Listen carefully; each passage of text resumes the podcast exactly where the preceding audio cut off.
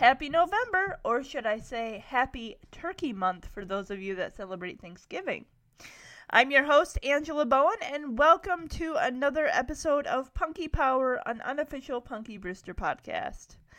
Today I'll be discussing another serious episode of Punky Brewster. This one is very well known that even people that may not have watched Punky Brewster know this episode, which is season 2, episode 16, Cherie Lifesaver, which aired on January 19th, 1980. Hold on. All right. It aired on January 19th, 1986. I don't know why I had to double check because I had already looked as I was writing this. All right, well, Henry reluctantly buys a new refrigerator and puts the old one in the backyard. Mike teaches CPR to the children in class. Alan goofs off and is sent to the principal's office. When the children are playing hide and seek in the backyard, Cherie hides in the fridge and suffocates. Alan doesn't know what to do, so it's up to Punky and Margaux to save their friend's life. This episode was actually the winning entry of a story writing contest, and I will play that audio clip for you now. Hi, gang. Would you like to win a chance for you and your family, up to four, to come to Hollywood and meet me and my family? It's easy. Just send us your idea for a story you'd like to see on Punky Brewster. Here's the rules. Must be 25 words or less. One entry per envelope. You must be TV. Here's where you send your entry. Punky Brewster, Post Office Box 10369, Burbank, California 91510. 0369. Good luck. See you next week. Gentlemen, tonight we have a very special episode of Punky Brewster, based on an idea submitted to us by Jeremy Reams, age eight the winner of our Punky Brewster Story Contest. Congratulations, Jeremy, and thanks for the great idea.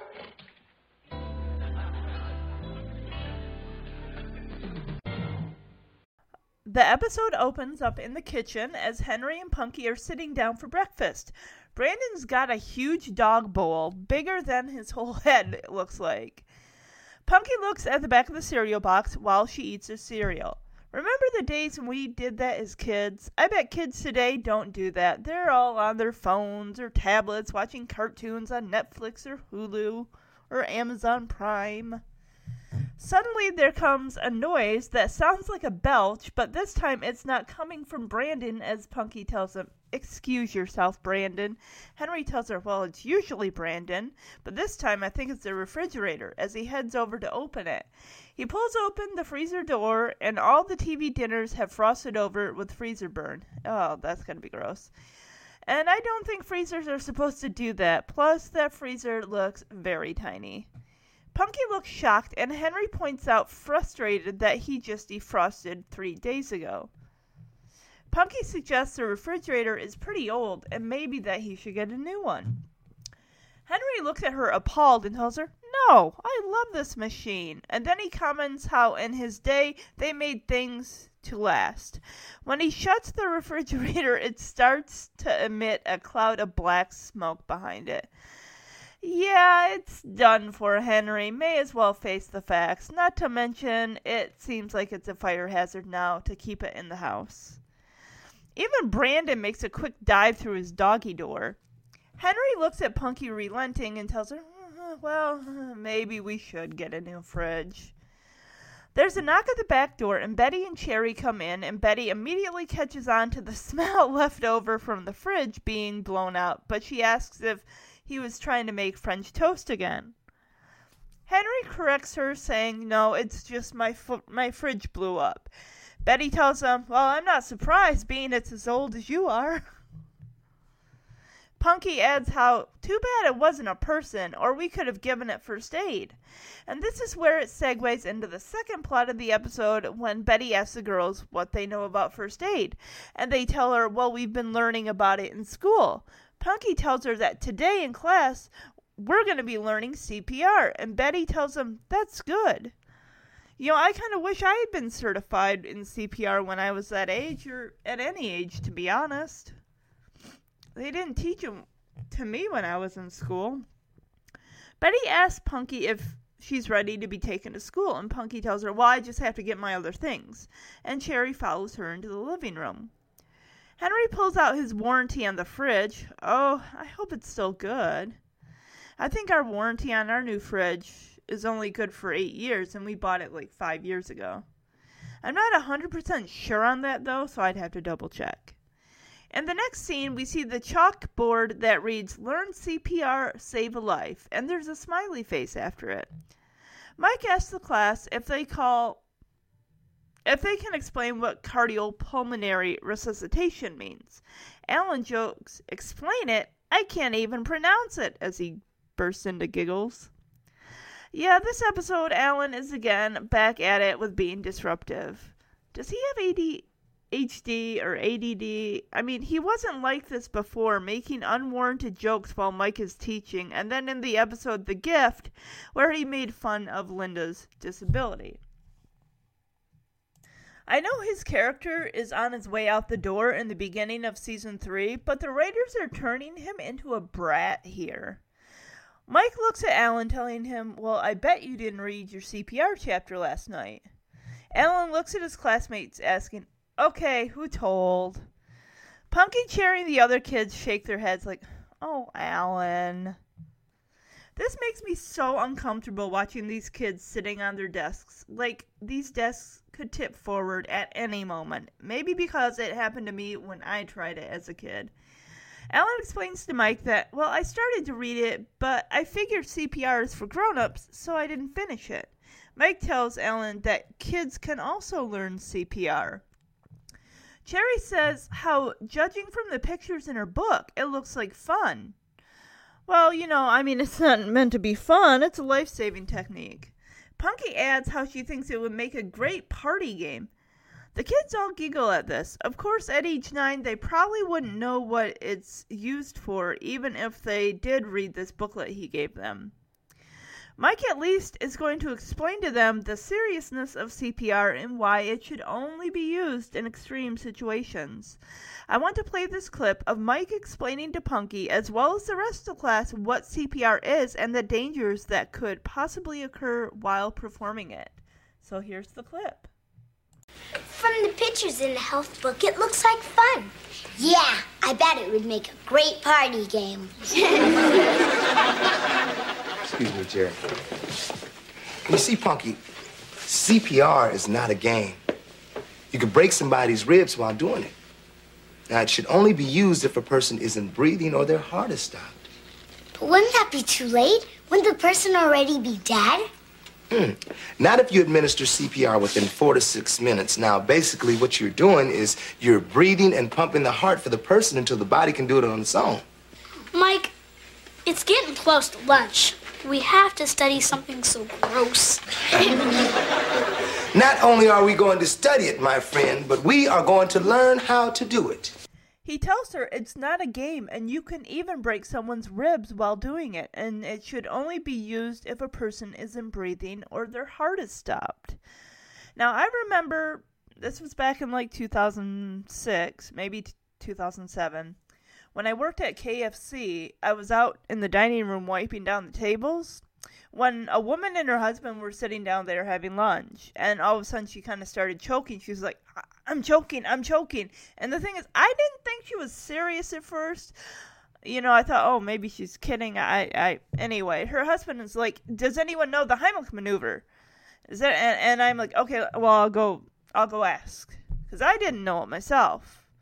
And I'm like, hey, does anybody, I asked over the counter, does anyone know the Heimlich? There's a lady out there that's choking and basically you know, nobody knew it. We did call an ambulance. The hu- the lady's husband was really pissed that none of us were trained, and I later found out that even if we had been trained in the Heimlich maneuver, we would not have been able to administer it because the fact that if one of us were to do that, she gets injured, well then there's a lawsuit. So, I mean, it's like honestly, what can you do in a situation like that? the only thing you can honestly do is call an ambulance and have them do the proper CP the procedure because they are actually certified and that is their job. Now, Punky asks, wouldn't it be too late by then and wouldn't the person already be dead? Excuse me. But Mike assures her not if she takes the proper steps until the person's heart starts pumping again and then they start breathing on their own. Alan, of course, complains that it's getting close to lunch and do we have to talk about something so gross? You complain now, Alan, but just you wait till you're in that position. Mike tells him that not only are we going to study it, we are going to perform it. And he tells Alan that he can be first and adds to Cherie that she can be his partner. Cherie, of course, complains, What did I do? See, Alan, see what happens when you complain? No one wants to be your partner. Mike pulls out the the um doll from a compartment the size of about a suitcase. He actually has to unfold the legs, which are made of cloth or really, really thin, so it all kind of, you know, folds together. Mike tells the class they're going to practice CPR on her, and as he uses a wet he uses a wet wipe to clean off her lips, which of course, if he was having all the kids go through that procedure, you're going to want to do that every single time because you're going to be passing germs from one kid to another, and if one kid's sick, the whole lot of them are going to be sick. Alan chimes in with that, No thanks, Mike, she's not my type. The class bursts into laughter Oops, hold on. Um, what the heck did he say? I'm sorry, guys. Um, so Alan says that, being a goof off, the class bursts into laughter, and I wonder if it's just due to nerves about performing CPR, and they're just, you know, maybe he just needs to let out that nervous energy. But Mike turns and gives Alan a hard look and tells him, you know, that's enough.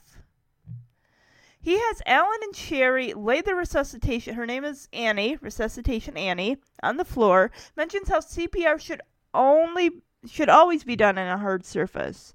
Mike then tells the class you should always ask if the person is okay first before performing CPR. Alan, of course, cannot keep his mouth shut, and Mike sends him to the principal's office. Cherie asks Mike if she has to go with Alan since they're partners, and Mike tells her, No, I dissolve your partnership, and then he tells her to take a seat. Then he brings in Punky and Margaux as volunteers to perform on Resuscitation Annie. Margaux actually folds her hands together, begging and dropping to the floor, pleading to be chosen. Now I'm going to play this clip when Mike tells Alan to leave, and he has Punky and Margaux go through. Well, basically, it's going to be right where he has um, Punky and Margaux perform CPR. So you're going to hear basically how he instructs them how to do that and everything like that. So he lays out the scenario, says, you know, the girls say, all right, it's that he says, it's after school, you're on your way home. When they see Annie clutch her, te- her chest and fall to the ground, then he asks, what do you do? So I'm going to play this clip, and I will be right back. You ready? Yeah. Here we go, girls. It's after school. You two on your way home, you pass the bus stop, you see Annie clutch her chest and fall to the ground. What do you do? Uh, um, I'm, I'm, I'm not sure. There'd be no problem if, if it was 15 years from now. What do you mean? By then I'll be married to a doctor. The first thing you do is ask somebody to call the paramedics. Might call the paramedics. I'm on my way. Annie, are you all right? No answer? No. Then it's time to look, listen, and feel. Look first. Her chest isn't moving. Listen. I can't hear her breathing. Feel. I can't feel her breath. What do we do now? She isn't conscious and she isn't breathing. We don't have much time. So you tilt her head back to open the airway. Okay. Good. She still isn't breathing. So you give her four quick breaths. Go ahead, Margaux. Uh, no thanks. I'll let you do it. I really don't mind if you do it. I better not. I feel a cold sore coming on, see? Girls, we don't have much time. This woman needs your help. Okay, here goes. One, two, three, four. Terrific. Now check for pulse and breathing. She still isn't breathing. Of course, it's a dummy. If she was, I'd be really freaked out. Okay, now we have to pump her heart. Now, this is where teamwork comes in. I'll be the breather and you can be the pumper. Okay. Well, uh, Margaux, Margaux, you don't press there. The heart is up here. Okay. All right. All right. I'm gonna count it off. All right. Ready? One 1,000, two 1,000, three 1,000, four 1,000. Breathe. Again. One 1,000, two 1,000, three 1,000, four 1,000. Breathe. All right, girls, the yellow and green light went on. That means that you both did the procedure correctly. Annie has a pulse and her heart is beating. We did it! Congratulations, girls, because you just saved a life. Yeah! Now, for those of you that have seen the episode before, I mean, majority of people have. These episodes are like over 30 years old now. Um, how interesting a little foreshadowing here. Alan sent to the principal's office. Cherie is told to sit back down and observe. He picks Punky and Margaux to be the ones to demonstrate, you know, how the CPR is going to be run. Interesting foreshadowing how that's going to play later on in the episode as those two girls were picked. Cherie was told to sit down and Alan's gone. It's exactly that's how it's all going to break down towards the end of the episode when everything just hits the fan. All right, so like I said, Mike lays out the scenario for the girls. It's after school, they're on their way home. Annie clutches her te- chest and falls to the ground. Then he asks, What do you do? Punky and Margaux stumble over their words, unsure of their first move. But Margaux does mention that, well, it'd be no problem if it were 15 years from now. Mike asks, Why? She tells him, Well, because by then I'd be married to a doctor. Yeah, right. She'd be 24. No doctor is going to be an official doctor at 24. They'd still be in college waiting to be accepted into medical school. Plus, unless he was walking with her, he'd be of no use to the situation. Unless she had a cell phone and could actually get a hold of him.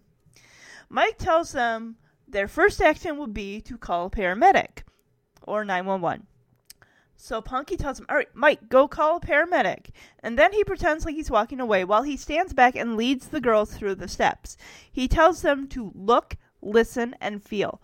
Look first, and Punky, excuse me, guys.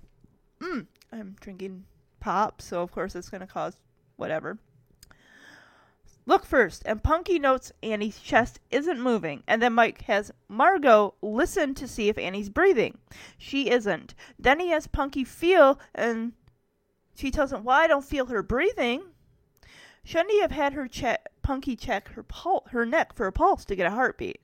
Well, no, because this is a little different. the The order of operations is a little different. So, like I said, I mean, I'm like, why didn't Punky and Margaux both check to see if Annie's breathing. Why did they both check if Margaux confirmed she couldn't hear her breathing? Margaux asks, What do we do now? Well, Mike tells them, Annie's not conscious and she's not breathing, so they don't have much time. Mike tells Punky to tilt Annie's head back to open her airway.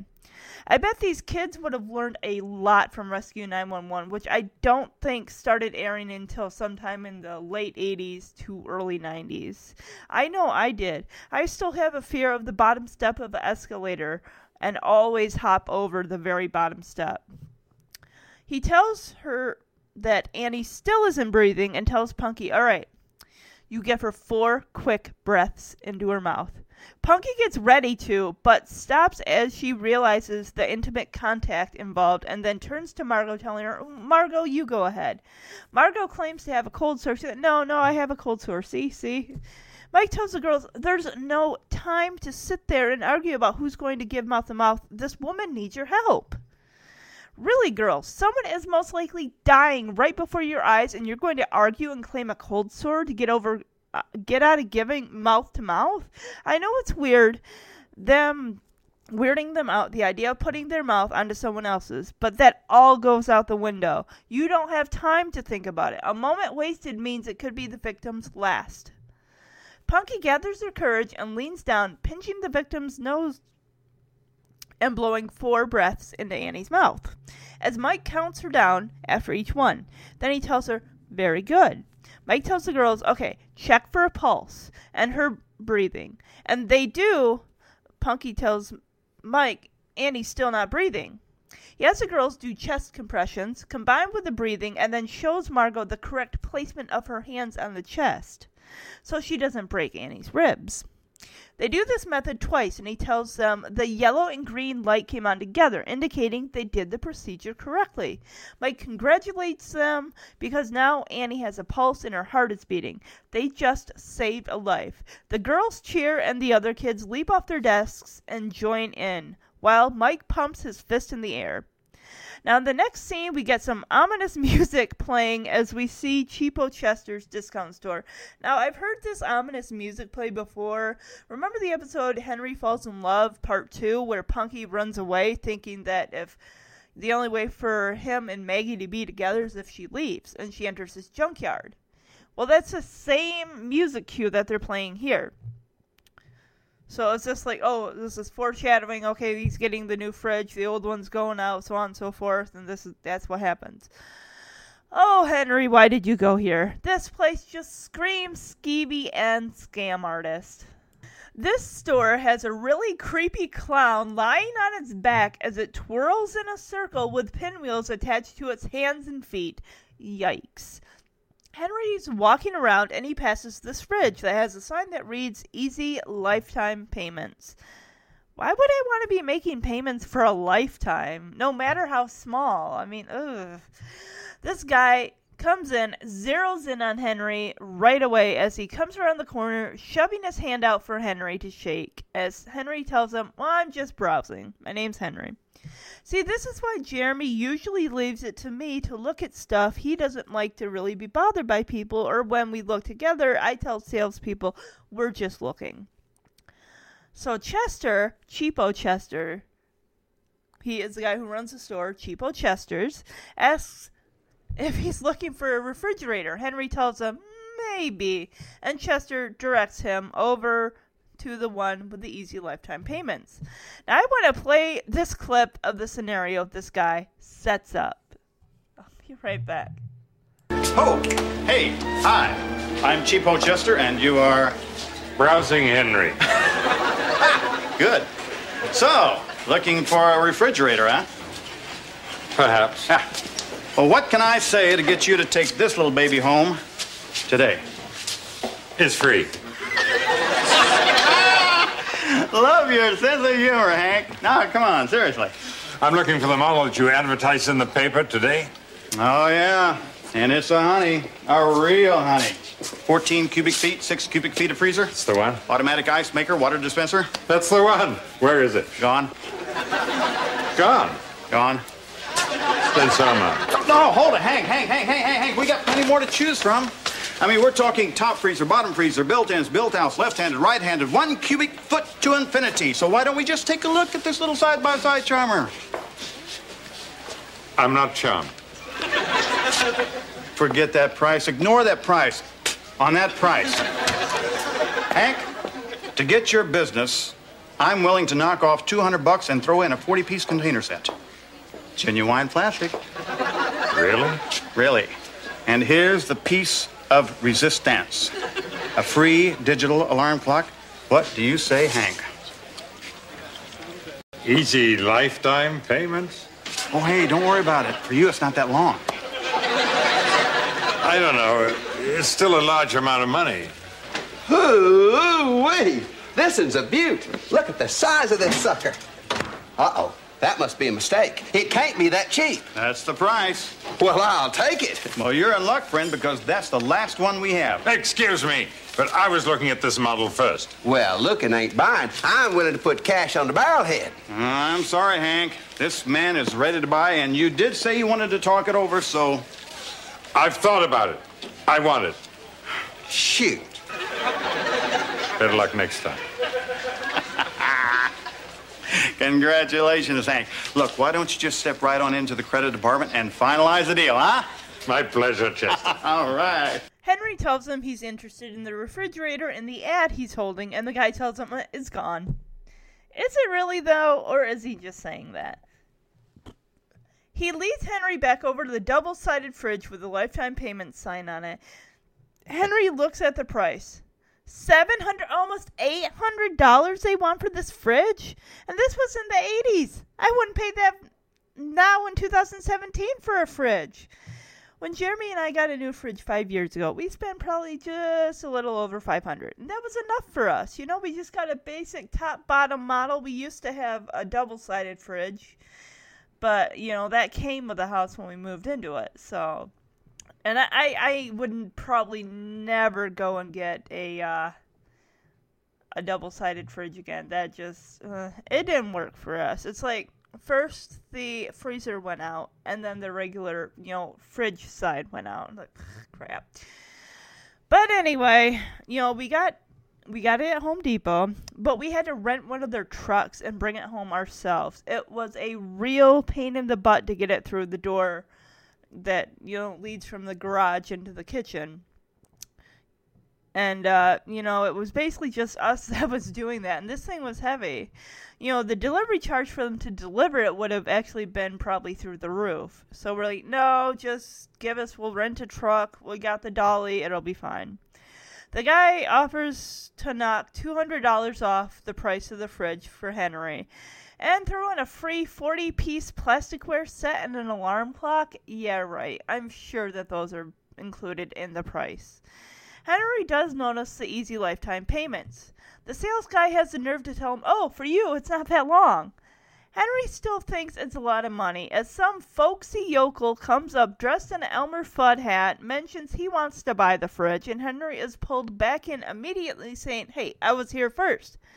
The Elmer Fudd guy tells him, Well, I got cash up front, and he fans this wide large amount of bills, just fanning it like, well, I got cash right here in my hand. Yeah, it's not real.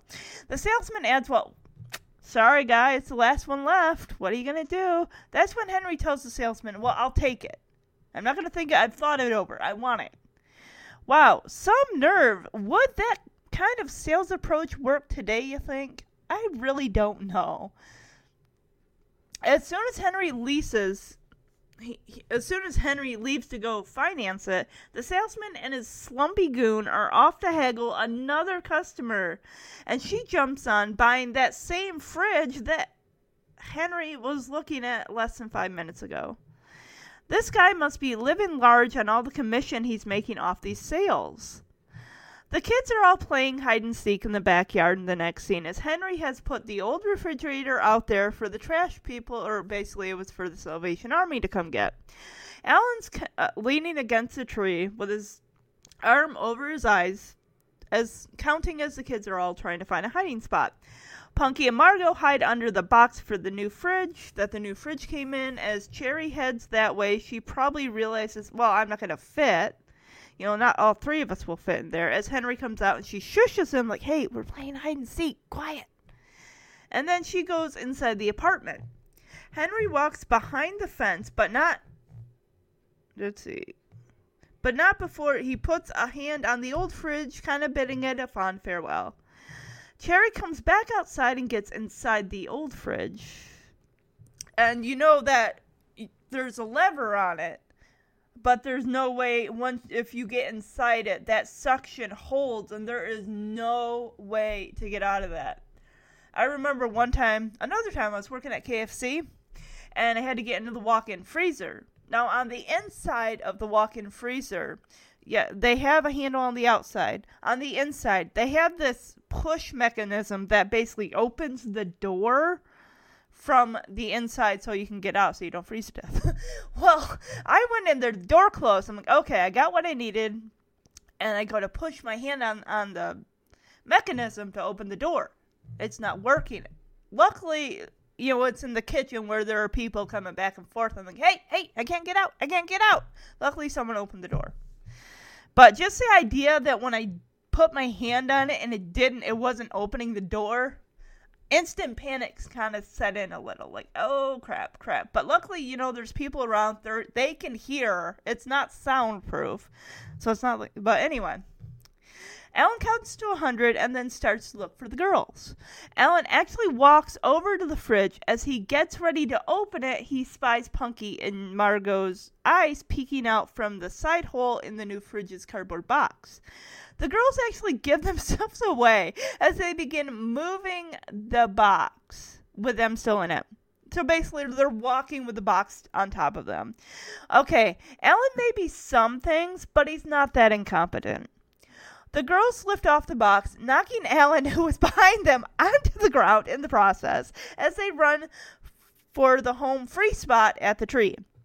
I just noticed none of these kids are wearing gloves. They all have on heavy coats, except Cherie, who had on a jean jacket. I mean, I wore gloves. I wear gloves when it's like 40 degrees outside and I'm walking. When I was writing these notes, I went for a walk. It was 40 degrees out. I'm like, okay, I need my gloves. it's not that warm out. And this is supposed to be, in the episode, it's supposed to be wintertime. So probably like maybe January, February, somewhere around there. So that is like dead in winter. And they are in Chicago. It is cold. It is. I. I mean, I don't live in Chicago, but it's it's cold. This is the you know the Midwest area. It gets colder than some other areas. So Henry comes back into the yard. Punky asks, "What are you doing?" He tells her, "I'm going to take the door off the fridge because the Salvation Army is going to pick it up that afternoon." And he says, "I do not want any of you playing near it." Ellen points upward and says, "Hey, look, it's snowing." Margaux, of course, freaks out, stating she's going inside before her hair frizzes. Oh, brother. He tells them they should all go inside, and Punky tells him, Well, we can't go in yet. We haven't found Cherie. And he Henry tells them, Well, I just saw her go inside. You'll find her there. So they all go inside and close the door. Then we hear Cherie from inside the fridge asking them, All right, guys, you can open the door now. Let me out. And you know, she's like, "Come on, it's dark in here." As she pounds on the door from the inside. That suction must really hold. This breaks my heart as her cries of help become more frantic, calling out to Punky or someone to help her. Back in the kitchen, Henry is over the moon about his new fridge and offers Betty some ice. She him, Well, I'm drinking hot chocolate. like, why would I want ice? Betty walks over to him and exclaims how he's just like a kid with a new toy, and he turns to her and tells her how amazed he is by his new fridge and how he practically stole it from Cheapo Chester. Then, boy oh boy, does Betty have a surprise for him. She tells him that that man ripped off her cousin. I want to play this clip because it is so funny. I'll be right back. I can't help it. This machine is amazing. And the price? I practically stole it from Cheapo Chester. You bought that from Cheapo Chester? Yes, indeedy. Ooh, I don't trust that man. He hoodwinked my cousin Giselda. How? Well, she was eyeballing this stove. Then this big old country boy came in and said he wanted to buy it. Really? Then Cheapo said it was the only one left, so rather than pass up a good deal. Your cousin said she saw it first and she bought it. Exactly. How did you know? Lucky guess. All right, guys, I'm gonna play this quick clip of Cherie being locked in the fridge. Um, I just I, I want to play it because I think it's some amazing acting from the actress Cherie Johnson who plays Cherie, and you know just her her acting with her her franticness of just you know being stuck in that ele- that that fridge, and she's just wanting to get out. It's like, hey, let me out, come on. I mean, she thinks that the kids are still out there because that little space has got to be soundproof. So she can't tell. She probably didn't hear what Henry was saying when he said, "Don't play near the refrigerator. Just leave it alone." So I'm gonna play it. It's very short, and I'll be right back. All right.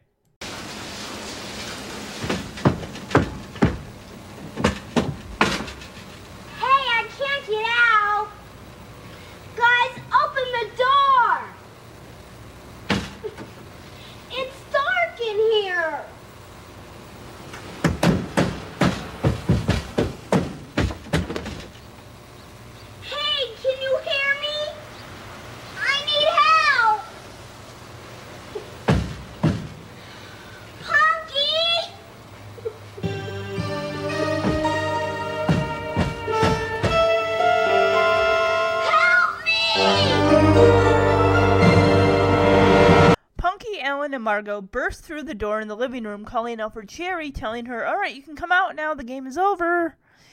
Betty and Henry come into the living room wondering what all the commotion is about. And the kids tell them, Well, we still can't find Cherie. Henry tells the kids, Well, I saw her come inside, so she's still got to be in the building. But the kids tell him, Well, we've looked everywhere. Betty worries aloud, hoping she's not outside in the snow since she only had on a light jacket. The other kids have on winter coats. Now, I know I've seen Cherie with a winter coat on. Why isn't she wearing it? Henry tells them that he just saw her a few minutes ago and she probably just found a good hiding spot. Yeah, a few minutes ago, probably what turned into a half hour ago. Punky tells him that doesn't sound like Cherie, and Margaux adds how, aside from her, Cherie's the worst hider in the North American continent. They all decide to go look for her as Betty goes to her place to look. Well, if the kids all said, well, we looked everywhere in the apartment, so they didn't look in Betty's apartment. They didn't say, hey, Betty, can we check your apartment? We're looking for Cherie. So the kids all head outside again. Alan's coming down from the treehouse as Henry comes outside. He tells Henry, well, she's not in the treehouse. Where are the girls? Where are the girls? They all came outside. Where did they go? But of course, as we know, as we've seen this episode, they're not due to come out just yet.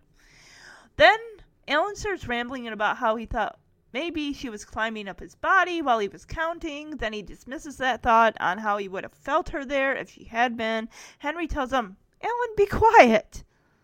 As they walk around the backyard calling for her, Henry walks around the fence line and Ellen checks behind the trash cans and empty cardboard box that had come with the fridge. Henry decides to check the fridge and opens it and discovers a lifeless Cherie. He has Alan give him a hand pulling her out, and he tells Alan she's not breathing. As Alan asks, Is she going to be all right? Henry turns to Alan and asks if he learned CPR in class. Alan starts to say no, as Henry's like, Well, give her CPR. That's when Alan says, Well, I can't because I was sent to the principal's office. Henry exclaims, Oh, God, I don't know the procedure either. They didn't have that when he was in the Marines, did they? He should have called the paramedics and get Betty. Betty should have been the first. She is a nurse. She is trained in CPR. She would have known how to do the procedure. Of course, he didn't think of her just at that second. Henry then he does turn to Alan and says, "All right, call the paramedics and get Betty down here." Okay, so he did do that. I was just kind of jumping the gun, like, "Where is she? Why isn't she down there?" So I'm gonna play this clip of Margaux and Punky doing CPR and Cherie. The girls handled this very, very well. You know, it's their friend. They're all serious about it. They don't stop and say who's going to do what. They just go right into that mode and, like, okay, here's what we're doing. We've done this before. And that's just. All right. I will be right back.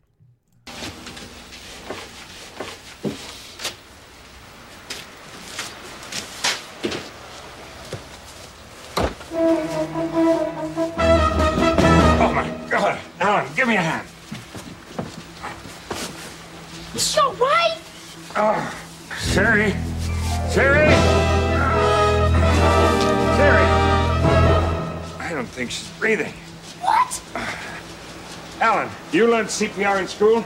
Uh, well, I. Give her CPR now. Uh, I can't. I didn't pay attention. I got sent to the principal's office. Dear God, I don't know the procedure either. What do we do? We can't just let her Alan, go. keep calm. I need your help. First, run up to my apartment and call the paramedics. You know how to do that? 911? Right. After you do that, find Mrs. Johnson. Go! Cherie got trapped in the refrigerator and she's not breathing. Alan, go call the paramedics. Okay, Margaux, look, listen, feel. Her chest isn't moving. Listen. I can't hear anything. Feel. I can't feel her breath. Cherie, can you answer me? Okay, open the airway. Good, Punky. Is she breathing now? Not yet. Okay.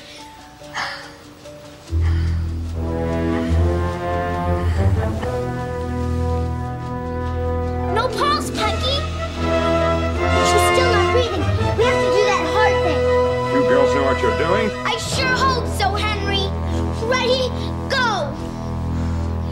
One one thousand, two one thousand, three one thousand, four one thousand, breathe!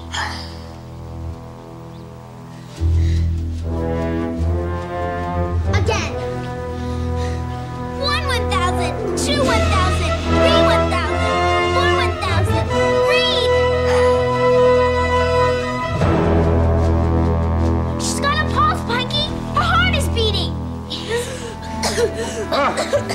Breathing. Where am I? It's all right, honey. You're fine. Remember, you were playing hide and seek, and you got locked in the refrigerator. You passed out, but we revived you. We did CPR. Oh, does that mean I'm it?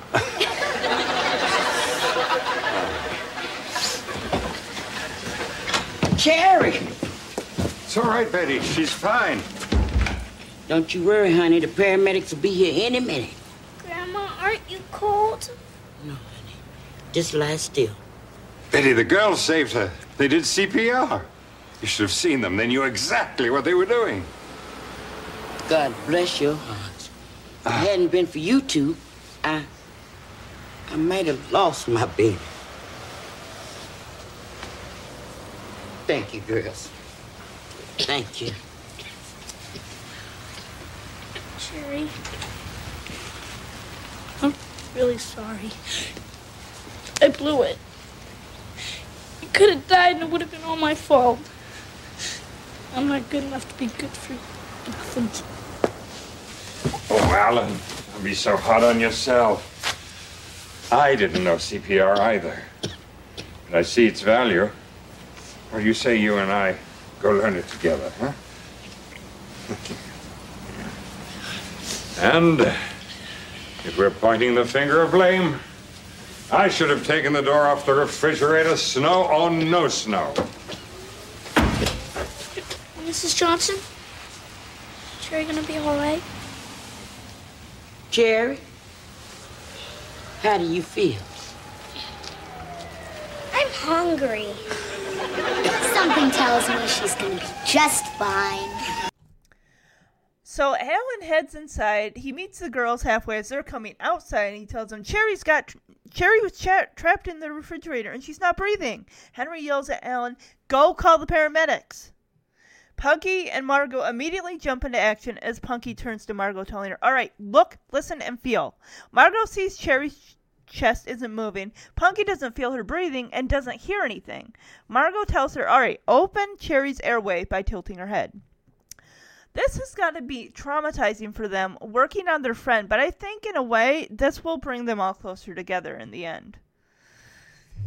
So Margaux asks if Cherie is breathing now that her head is tilted, and Punky tells her no. And then, all right, start giving her mouth to mouth.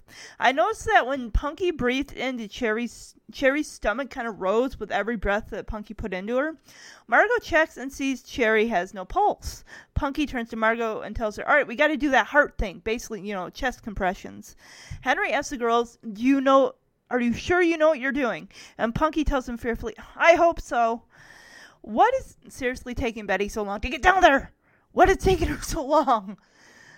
How many stairs do they got to climb to get up to the apartment? Margaux does four chest compressions and then tells Punky to breathe into Cherie. They repeat the process once more. Margaux checks and tells Punky Cherie has a pulse and her heart is beating. As Cherie comes to and then starts coughing, asking, Where am I? What happened? I love how Margaux cups Cherie's cheek. It's so sweet, like, oh, I'm glad you're okay.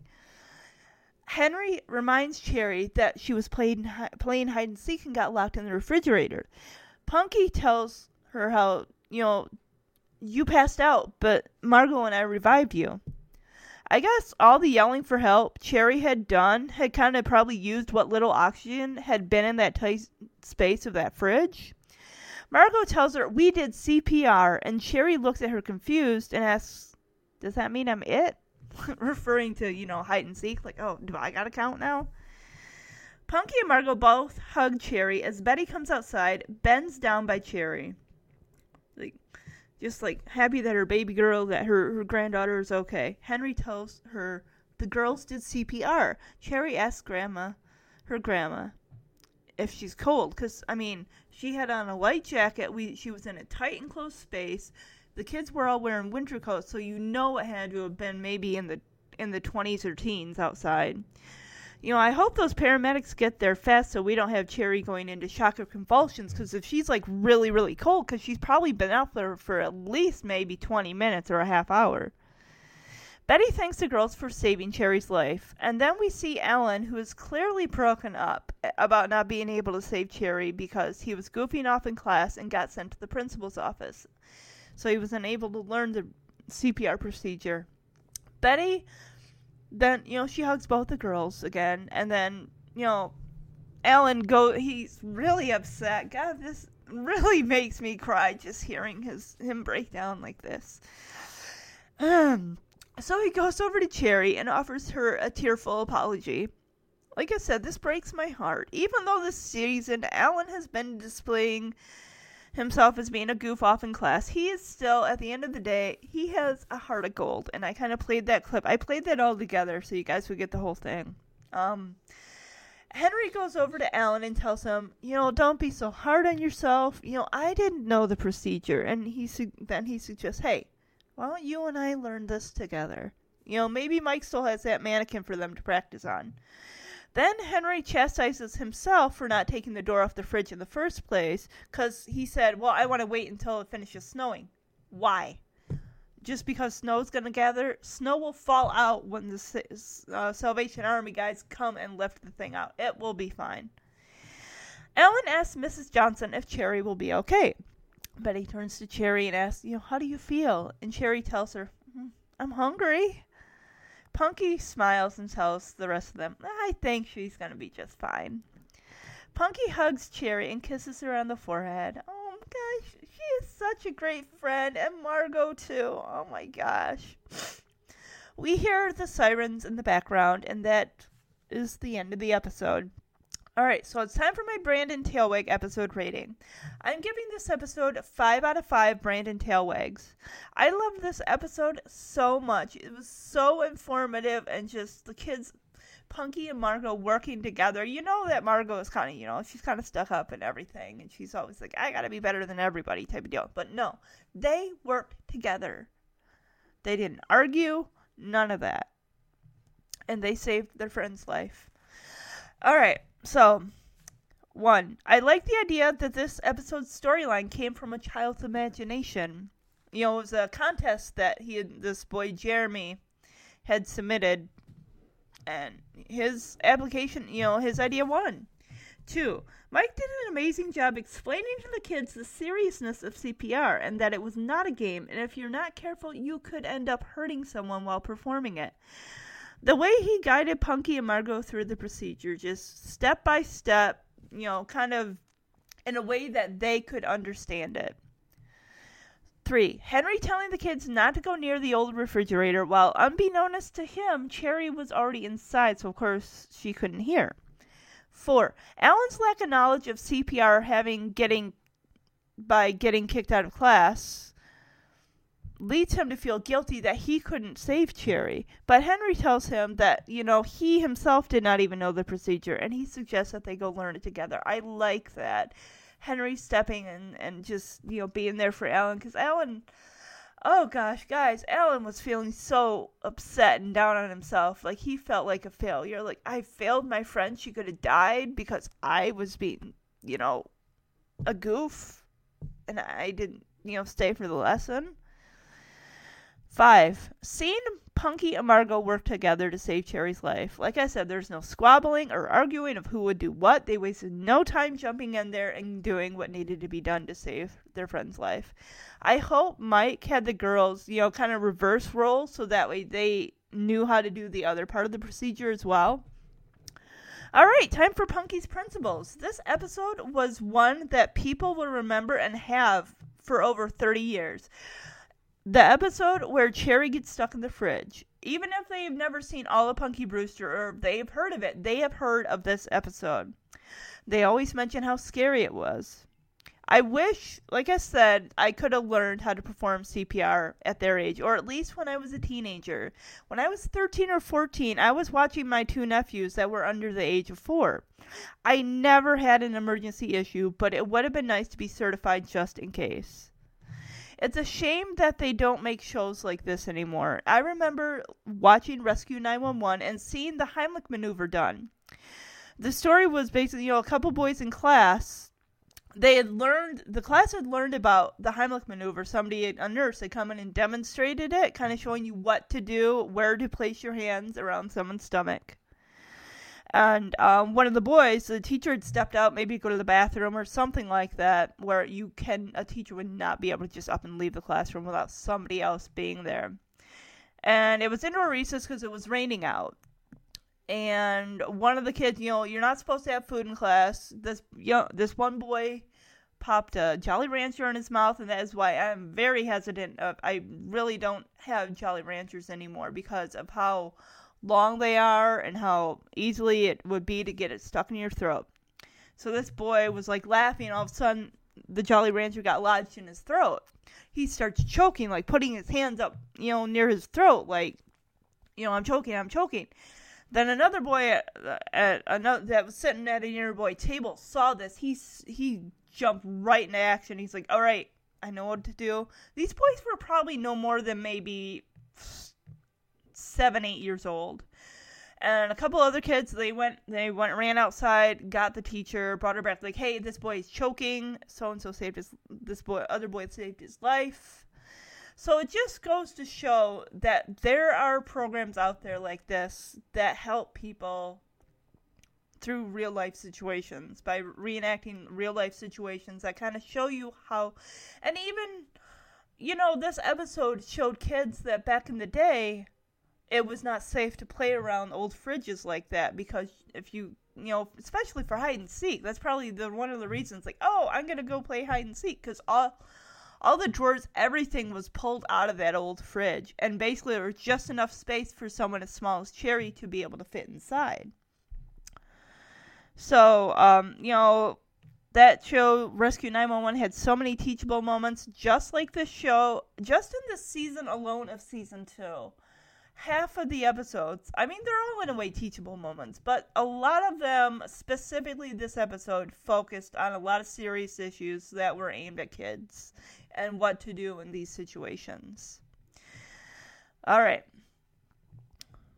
Oops, hold on a second. Okay, where did I leave off? Eh, all right. As we begin to close out, you know, as I close out season two this year, and I enter into season three in January. The show goes through a massive redo when they go into the first run syndication for the final two seasons of the show, changing the age demographic, progressing the show from kid child friendly to preteen because in the first two seasons Punky's like eight or nine. In seasons three and four she's gonna be right around maybe eleven and twelve. So we see Punky growing up from the eight year old that she was to a spunky eleven year old girl, dealing with the pressures of growing up, becoming a young woman, getting her first bra, going out on dates with boys, and other stuff like that. So why don't we a look, take a look at some YouTube comments for this episode? This episode, this was one of the episodes that really stuck with me. That's one of them. A second one, I learned how to resuscitate my Rainbow Brite doll after this episode. Thanks, Punky. Another one, they made some changes to CPR since this episode. The chest compressions are much faster, and it's one minute to get going for the best chance of saving the life. Love the show. Just don't follow these 30 year old steps. Please learn the new guidelines. This is a nice one here.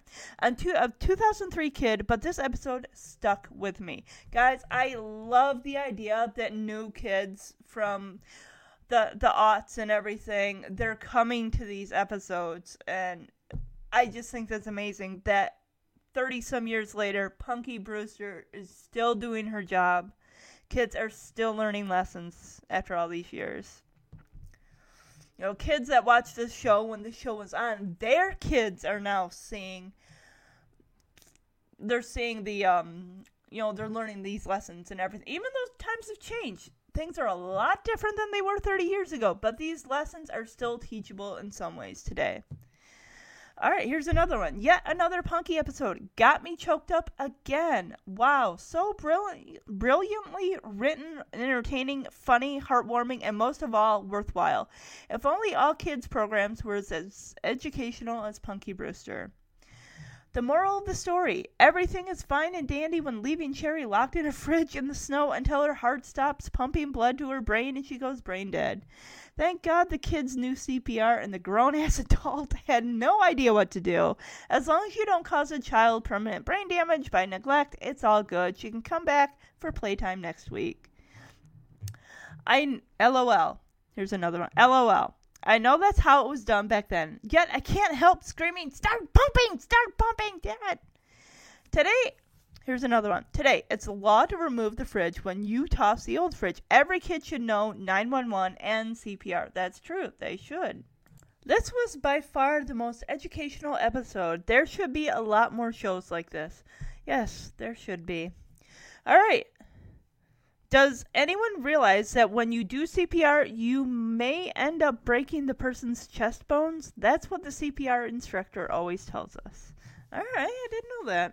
I kind of think that it's very capable that you could, if you're not careful, if you're pressing down too hard.